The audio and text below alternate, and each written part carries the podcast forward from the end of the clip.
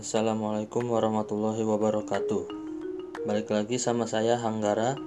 Saya akan membahas mengenai ibadah di rumah di tengah pandemi corona.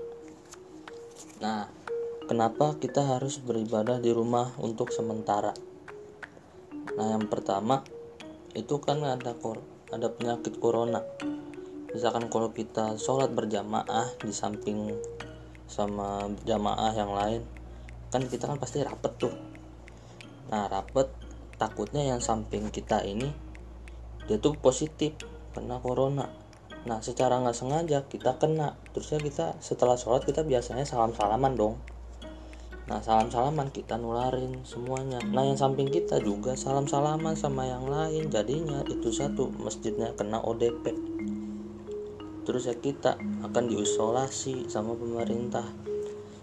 Nah terus ini saya juga dapat e, mengenai teman saya. Sebut aja dah si Memet Memet.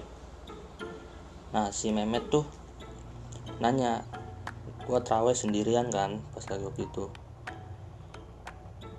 Bapak lu mana wa di rumah takut kena corona. Ya elah masih aja takut.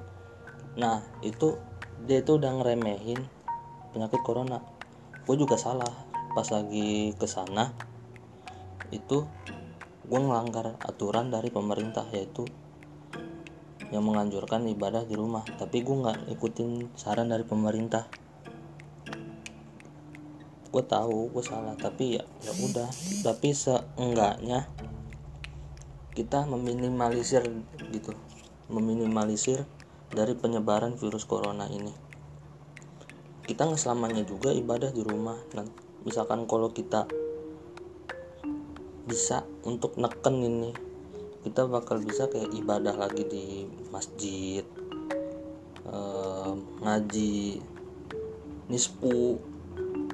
Terus bisa melakukan hal-hal yang lain bersama masyarakat yang keagamaan yang ikut ini e, remaja masjid tuh. Nah itu bisa balik lagi. Ya gimana ya soalnya? Saya juga ini sih mangkel aja gitu kalau ibadah di rumah. Apalagi sholat jumat kan tuh ya. Sholat jumat itu ditiadakan terus ini diganti sama sholat zuhur. Nah terusnya yang laki-laki gimana tuh misalkan kalau lebih dari tiga lebih dari tiga kali itu kan kena. Atau disebutnya istilahnya kafir ya gitu. Yang saya tahu kan seperti itu. Misalkan kalau lewat dari tiga kali sholat jumat itu bisa dianggap kafir.